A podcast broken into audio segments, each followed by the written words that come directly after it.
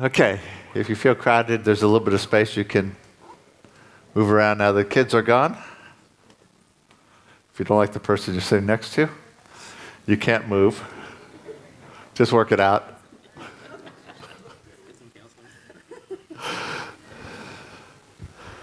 Turn with me to Acts chapter 1. This is the second part in a series. I should not say that because at some point it's going to be the 22nd part of the series or the 32nd part or something.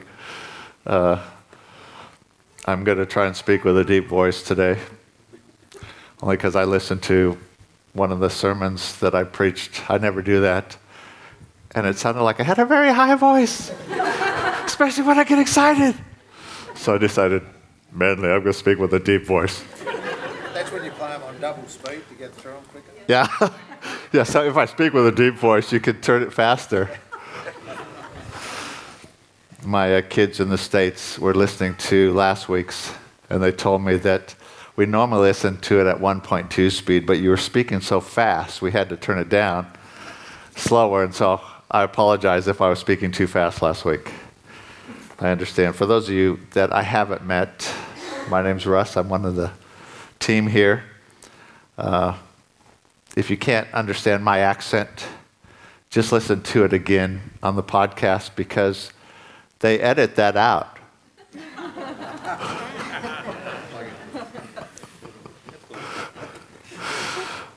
Understanding the kingdom of God, we talked about last week in Acts understanding the kingdom of God is a key to all of Acts.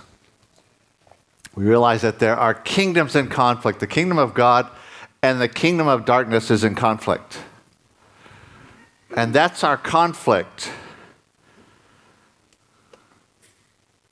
But the kingdom of God is so different. And the opposition to that kingdom is so fierce, we can't do it in our own strength. We need help. So turn with me to, to Acts chapter 1. I'm going to get sidetracked here. I want to say this. There's a whole lot of stuff happening in the world, in politics in the U.S., in COVID, and everything. And someone asked me, Russ, what do you think about this? What I think about this is that the kingdoms of the world are being shaken. That shouldn't surprise us it's not going to get better. We're part of a kingdom that can't be shaken. That's the kingdom of God. And so we need to understand that's where we stand. Don't get caught up in this side of politics. It's not liberal and labor, it's not Republicans and Democrats, it's not even conservatives and progressives. We need to understand the bigger picture that there is a kingdom of darkness of which Satan is the ruler of, and there's a kingdom of God. We're part of this kingdom. Everyone who's not is part of that. Doesn't matter what side of politics they're on.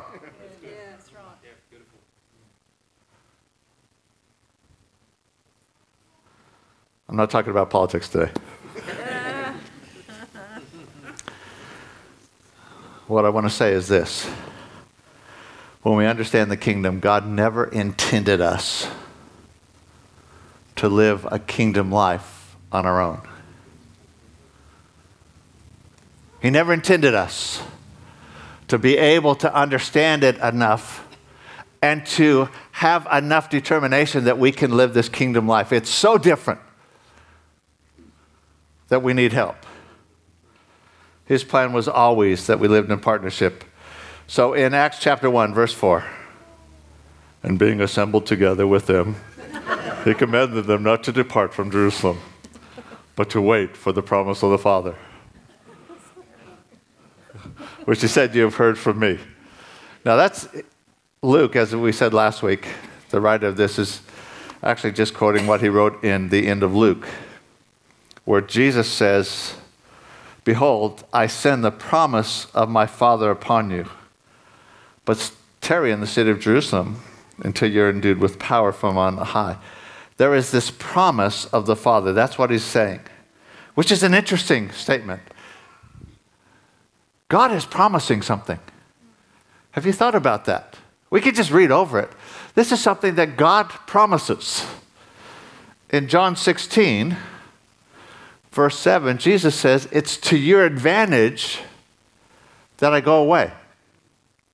For if I do not go away, the Helper will not come. But if I depart, I will send him to you. What is the helper? The helper, that word in Greek is parakletos, the one who comes alongside. The helper is this one who comes alive, who is the promise of the Father. God's saying, You can't do this kingdom life on your own, so I'm going to give you some help. Yeah, that's great.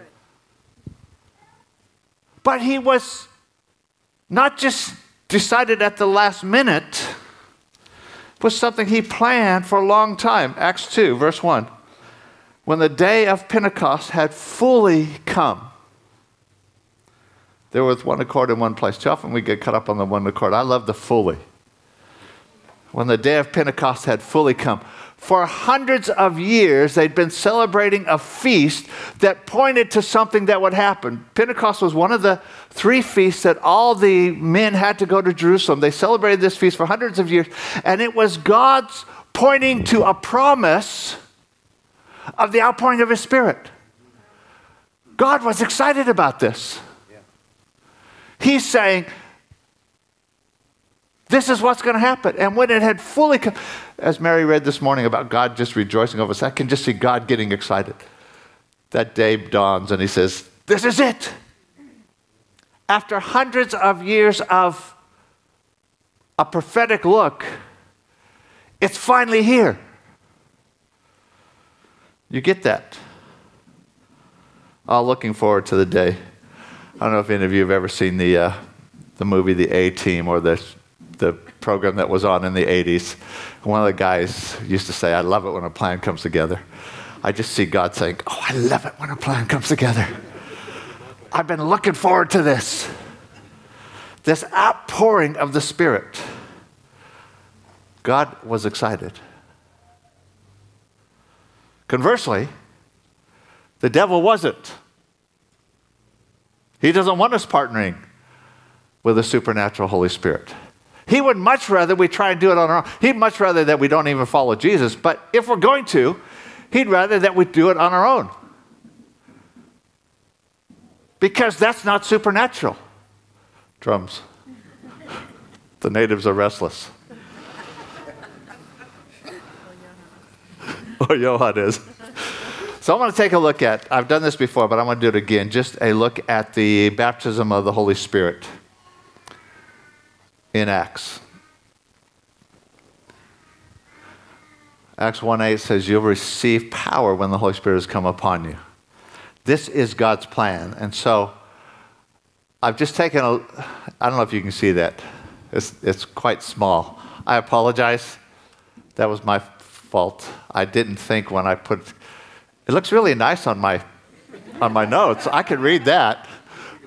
I didn't huh? I didn't realize that when it went up there, it wouldn't be uh, any bigger. Uh, so we just want to take a look. And so we started in Acts 1. Let's, uh, Acts 2, verse 1. Let's continue. And the day of Pentecost had fully come. They were all in, in with one accord in one place. And suddenly there was a sound from heaven as of a rushing mighty wind, and it filled the whole house where they were sitting. And there appeared to them divided tongues as of fire, and one sat upon each of them, and they're all filled with the Holy Spirit and began to speak with other tongues as the Spirit gave them utterance. So I just want to take a look at that real quick and look at some situations that we're going to look at all five of these situations.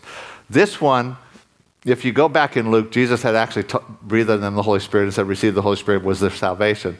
So this is after they had made a decision to follow Jesus. So it's after salvation. See that little plus sign up there? My computer didn't have a check mark. It should have had a, should have had a check mark, but you just have to, I had to fake it. Huh? A tick. A tick mark. Sorry. See? They, uh, they edit that out on the podcast. Uh, was there laying on of hands? No. Did they speak in tongues? Yes. Was there some other manifestation? Yes, there was things that looked like fire and, and sound of wind. So there was something there. Next occurrence is Acts chapter 8.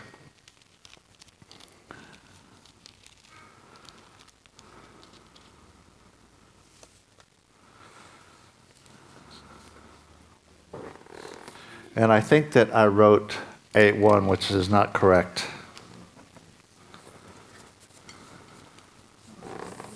It's uh, 17.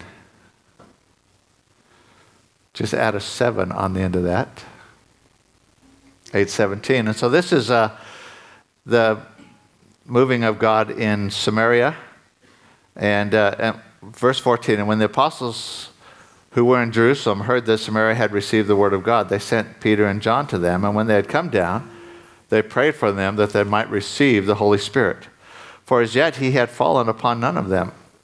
They had only been baptized in the name of the Lord Jesus. They laid hands on them, and they received the Holy Spirit. So, was it after their salvation? Yes, because they had already been baptized in the name of Jesus. Was there laying on of hands? Yes. Did they speak in tongues? There's no indication that they did. Is there another manifestation?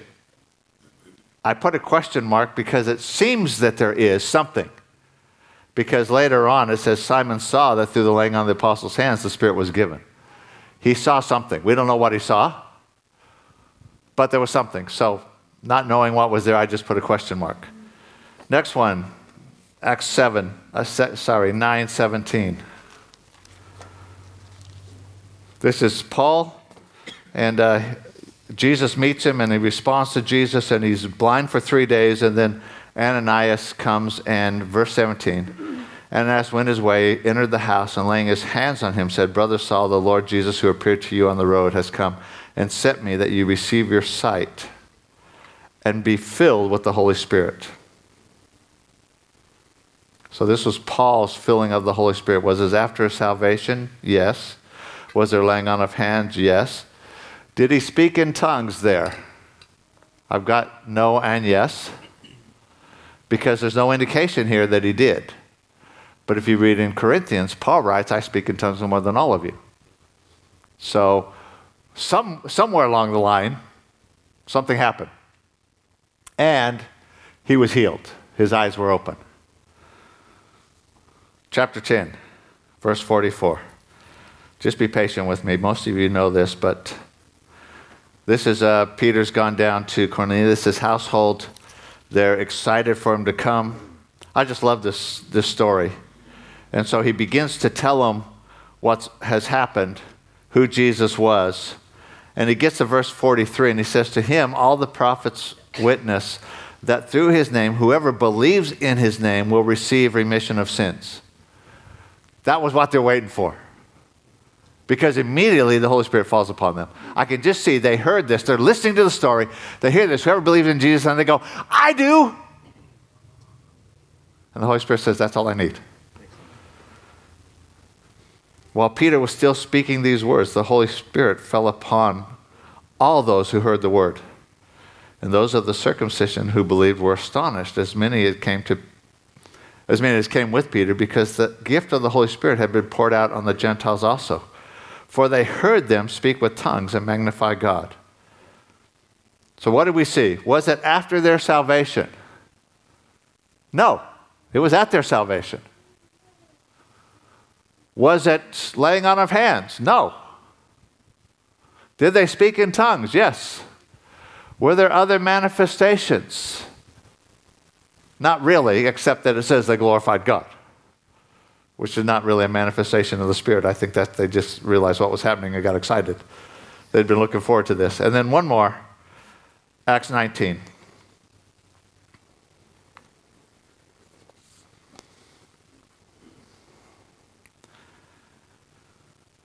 It's actually uh, the whole story. Verse 6 is where it ends up, but Paul comes to uh, uh, Ephesus. And uh, I'm going to start in one. It happened while Apollos was at Corinth that Paul, having passed through the upper regions, came to Ephesus. And finding some disciples, he said to them, Did you receive the Holy Spirit when you believed? And they said, We've not so much as heard whether there was a Holy Spirit. He said, And then what were you baptized? Into John's baptism. John indeed baptized with the re- baptism of repentance, saying to the people that they should believe on him who would come after him. That is on Jesus. And when they heard this, they were baptized in the name of Jesus. And when Paul had laid hands on them, the Holy Spirit came upon them, and they spoke with tongues and prophesied. Is this after their salvation? Yes, it is. Was there laying on of hands? Yes, there was. Did they speak in tongues? Yes, there was. Was there other manifestations? Yes, they prophesied. They were all there. So we look at those. If you take one of those, you're going to come to wrong conclusions. You're going to say, oh, it has to be like this. But that's not what we want to do. We want to take a look at all of them and say, what conclusions can we come to? Number of questions for you this morning. Understand this is the context of the kingdom of God in opposition and the kingdom being advanced supernaturally, and God choosing to do that through people, and God's excitement and, and promise and plan was that he would pour out his spirit upon all of his people who would then partner with him to see the kingdom advanced. What conclusions can we draw? Is the baptism of the Holy Spirit at salvation or after salvation? If you look back at the chart, you can see that most often it's after salvation. But you can't say it has to be. Can it be at salvation? Yes, it can. But you can't say it, it always is.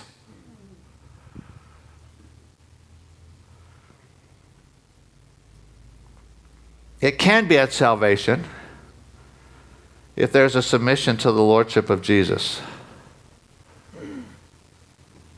Why am I saying that? Because God doesn't empower us for our own purposes, He empowers us for the advancement of His kingdom.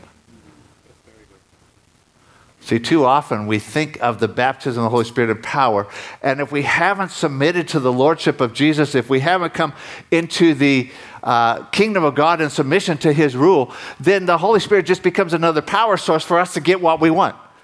Give me power so I can get wealthy. Paris Reidhead, who was a missionary in Africa uh, in the last century, tells a story about guy coming to him and told him all about his, he was a pastor, said he's got this great church and this great ministry and on TV and all this stuff and great things happening. And he says, but Mr. Reidhead, pray for me. I need power. And Paris Reidhead said, I can't help you. You're the guy who drives up to the uh, gas station in his car and says, fill it with the highest octane you got. Because I'm, I enjoy the power said, You just told me everything you've done and all that you're doing without the power of God. And you're saying, Just give me power so I can continue what I'm doing better. I said, God doesn't work like that. He says, Move over, let me drive. And then because he knows us, he says, Nah, get in the back seat. and then he knows that most of us are still going to reach over and try to grab the steering wheel. He says, Come here. Goes around, unlocks, opens the trunk, says, Crawl in. Let me drive. And that's the attitude. God, you're not power for my program. Yes. Very good. I exist for your glory and for your kingdom. Now, understand that because we're going to touch a number of things in the next week, but that affects everything when we understand the kingdom. This idea that it revolves around us has got to be broken. Second question Does the baptism of the Holy Spirit require the laying on of hands? Often, but not always. My experience is I was raised, as most of you have told you, in an evangelical church. Outpouring of the Holy Spirit in the charismatic renewal. Many people I knew got filled with the Holy Spirit. I still wasn't sure about these people. I knew I was part of a church where the was a cessationist church, and they said this wasn't of God, and I knew that could be right. But I wasn't sure that I wanted that. And then uh, I was in university. I spent one summer. Uh, I played tennis and basketball. I spent one t- summer as a tennis instructor at a uh, children's camp on the other side of the country. So I drove, it was just an excuse to drive across the country. They paid for it. But, uh, I, but I went with this expectation I want to impact these people for Jesus. Now, by the end of the summer, they all knew that I was a Christian, but none of them got saved. And I got back to California and went to, into my dorm room at university. And uh, by myself on, on the kneeling beside my bed said, God, I just need help. I can't do this on my own. And the Holy Spirit came upon me. And I got filled with the Spirit because I surrendered. There was nobody there to lay their hands on me. So often there is a laying on of hands, but not always. Let me tell you this the Holy Spirit doesn't come from us, but sometimes He comes through us. See, too often we have this idea that you need what I have. Yes, you do. You need the Holy Spirit, but He doesn't come from me, He comes from God. Uh, Luke 11 13 says, If you then, being evil, know how to give good gifts to your children, how much more will the Heavenly Father give the Holy Spirit to those who ask? Who gives the Holy Spirit? The Father. Just to confuse you, in Mark 1 8, talk about John is saying, I indeed baptize you with water, but he will baptize you. Talk about Jesus with the Holy Spirit. So does the Father give the Holy Spirit or does Jesus baptize with the Holy Spirit? Yes. They're together. And they're excited about it. Very simple. While he can use others, he doesn't have to. Third question Is speaking in tongues the sign of the baptism of the Holy Spirit? What, what can we conclude? It was a sign, but we can't conclude it was the sign. Let me say this supernatural manifestations are indications of the Holy Spirit, but they can be counterfeited. I, Mary and I spent time in South Africa. We worked with the Indian community, many Hindus. I actually saw Hindus go into a demonic trance and speak in tongues. I met a guy came to this is in California came to me and he said, "Do you believe in divine healing?"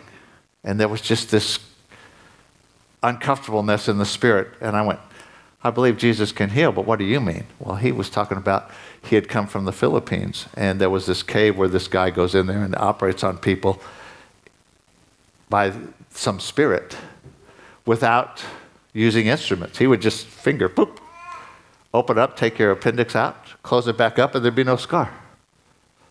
Supernatural, counterfeit. So, is someone baptized in the Holy Spirit because they speak in tongues? No. Are people who are baptized in the Holy Spirit, can they speak in tongues? Yes. What really is tongues? We're going to talk about that next week because I don't have time to go through the whole, the whole thing today. Well, maybe I do. No, I don't.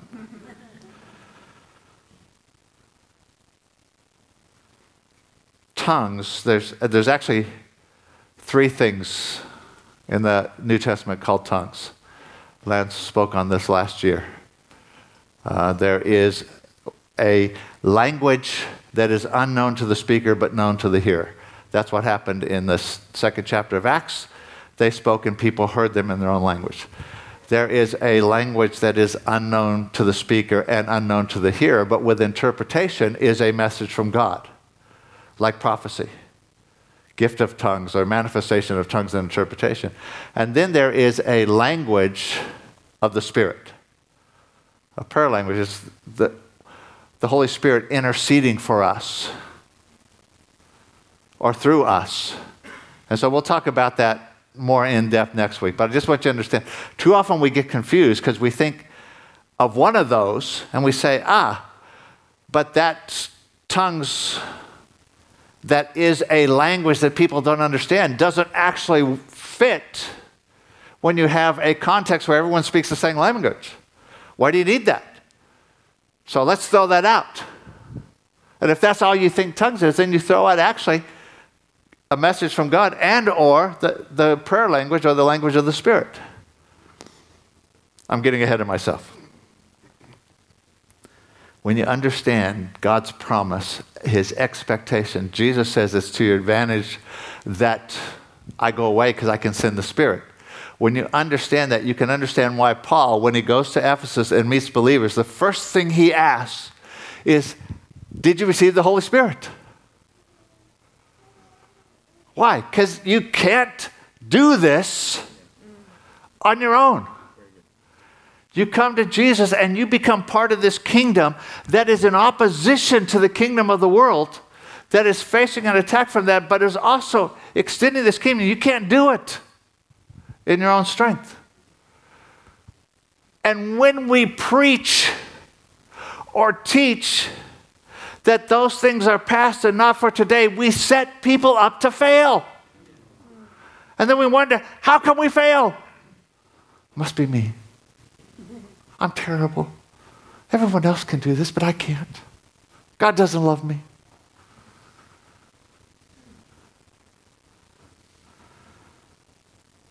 So, my question Have you received the Holy Spirit since you believed? Jesus says it's to our advantage. It's the Father's good pleasure to give you what He's promised. That context of that is if you, being earthly fathers, if your son asks you for bread, you don't give him a stone.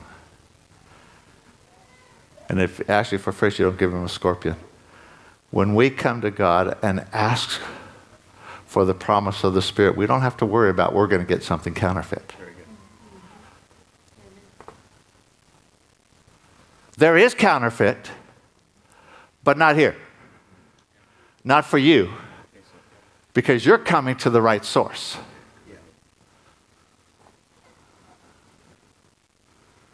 You can't live this kingdom life on your own.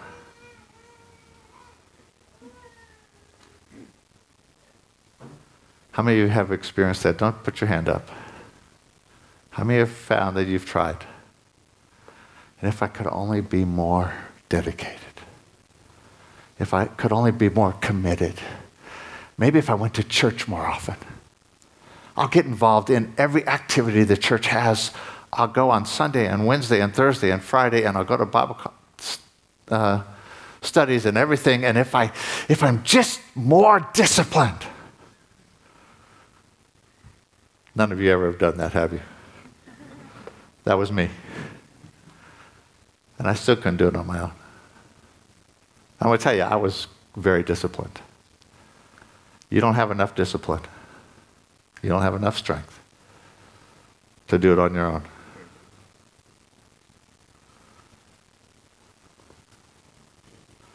We're going to respond to that in a moment. I just want to finish with something a little bit. Back to Acts chapter 2.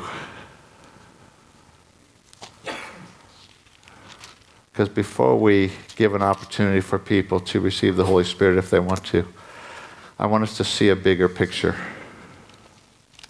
for all of us as a church. Acts, they, the outpouring of the Holy Spirit. And then Peter gets up to preach in verse 14. And in verse 17, he quotes the book of Joel, which is God speaking prophetically about what he wants to do. And he says, And it shall come to pass in the last days, says God I will pour out my spirit on all flesh. And your sons and your daughters shall prophesy, your young men shall see visions, your old men shall dream dreams. And on my men servants and on my maid servants I will pour out my spirit in those days, and they shall prophesy. I'll show wonders in the heavens above, signs in the earth beneath blood, fire, vapor, smoke, and sun shall be turned into darkness, and the moon into blood, before the coming of the great and awesome day of the Lord. And it shall come to pass that whoever calls on the name of the Lord shall be saved. I was rereading that again. I've been preparing this for a number of weeks. I was rereading that again this morning and it hit me. I will pour out my spirit on all flesh. We're still See, the day of Pentecost was the feast of first fruits.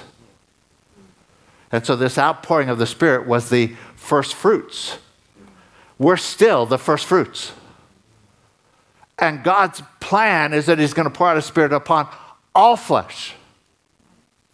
We haven't seen that yet.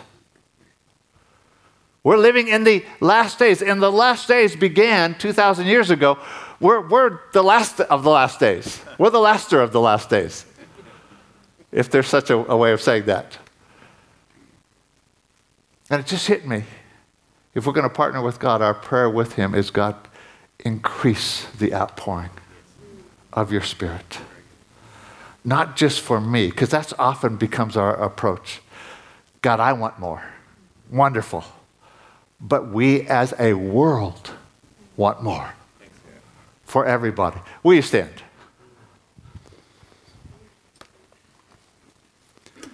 Before we get into opportunity for ministry, I want us to pray. Pray together for not just ourselves, but for the city, for the nation, for an increased outpouring of the Spirit of God. This is still God's excitement. This is still what He's looking for. It began, but it hasn't culminated.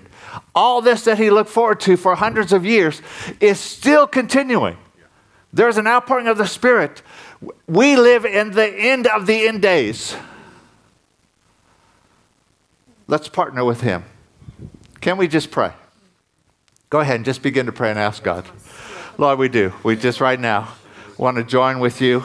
We realize that you've said that you're pouring out your spirit upon all flesh. Lord, we haven't seen that. But we want to agree with you that your, the outpouring of your spirit covers all flesh. Lord, we're grateful for what you've done. We're grateful for what we've received. But we realize that there's many who haven't yet. Father, we realize that there are people, Christians who are followers of Jesus, but have been trying to do it on their own. We pray that there be an outpouring of your Spirit upon them, that there would be something of life that would come where there's been, been death, where the, the, the excitement of serving God has dried up. Lord, where those dry bones would come to life again. But Father, there's people who've never even heard of the truth. Not only have they not heard of the Spirit, they've not heard of the, the gospel of the kingdom.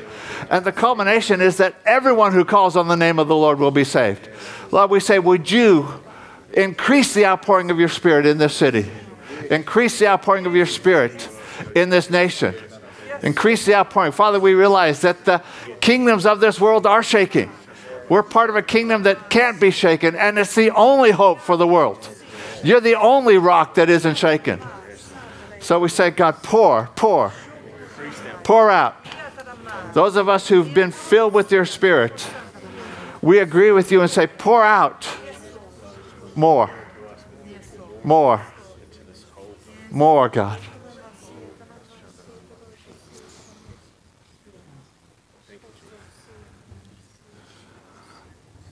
If you just keep your head bowed for a moment, just so you're not distracted by other people. If you're a follower of Jesus, then my question to you is Paul's Have you received the Holy Spirit since you believed? How do you receive the Holy Spirit? You ask and you submit. It's very simple. You ask. But don't ask if you're not willing to submit. He's not some power to add to your sports car.